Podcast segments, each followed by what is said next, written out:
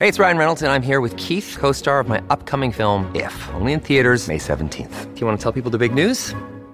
All right, I'll do it. Sign up now and you'll get unlimited for $15 a month and six months of Paramount Plus Essential Plan on us. Mintmobile.com slash switch. Upfront payment of $45 equivalent to $15 per month. Unlimited over 40 gigabytes per month. Face lower speeds. Videos at 480p. Active Mint customers by 531.24 get six months of Paramount Plus Essential Plan. Auto renews after six months. Offer ends May 31st, 2024. Separate Paramount Plus registration required. Terms and conditions apply if rated PG.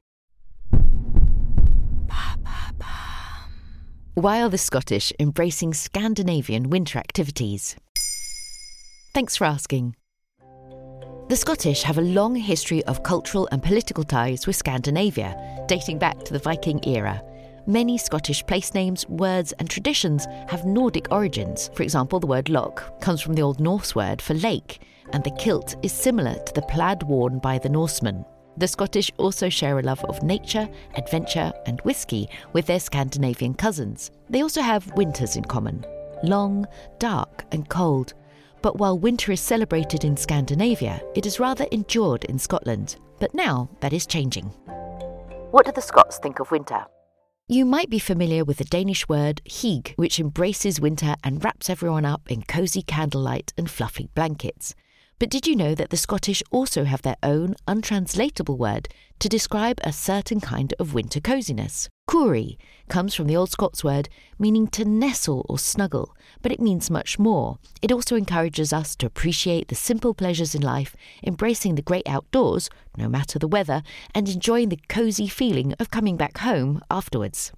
How are the Scottish adopting Scandinavian winter activities?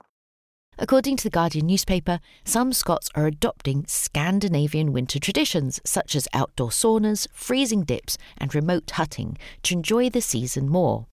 They do winter so well in Scandinavia. They find ways to really enjoy it, and now we're doing the same in Scotland.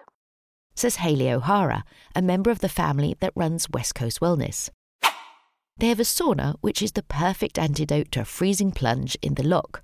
We love swimming here, but it's so cold and dark during winter. We thought, wouldn't a sauna be great?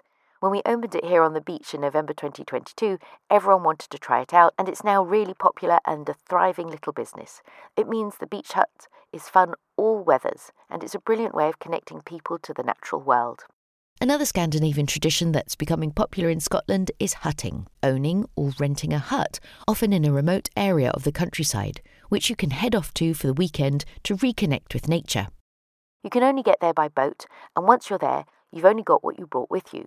There's no electricity, running water, or mobile phone signal, so you reconnect with nature and also the people around you, and you make your own fun. Says Campbell Jones for the Guardian newspaper. These activities are inspired by the Scandinavian concept of friluftsliv, which means free air life. Friluftsliv is a philosophy that encourages people to connect with nature and live a simple, healthy life. It also helps people to cope with the winter blues, boost their immune systems, and reduce stress. There you have it. Now you know why the Scottish are embracing Scandinavian winter activities. In under three minutes, we answer your questions and help you understand the true meaning behind the trends, concepts, and acronyms that are making headlines. Listen along, and you really will know for sure.